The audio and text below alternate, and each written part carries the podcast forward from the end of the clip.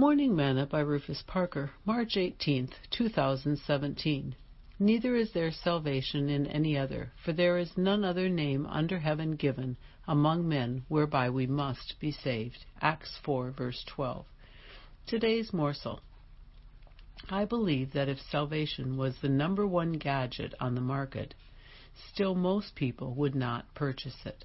They would go for something else. I often wonder why people do not choose the most important thing for their life. What is it about salvation that people don't want? Why are so many afraid to be a Christian?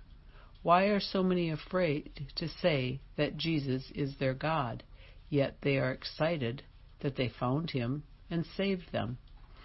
Jesus never said that you couldn't have anything else. He simply said that without him you can do nothing. Have you considered eternity lately? Sing, Once I was straying in sin's dark valley, no hope within could I see.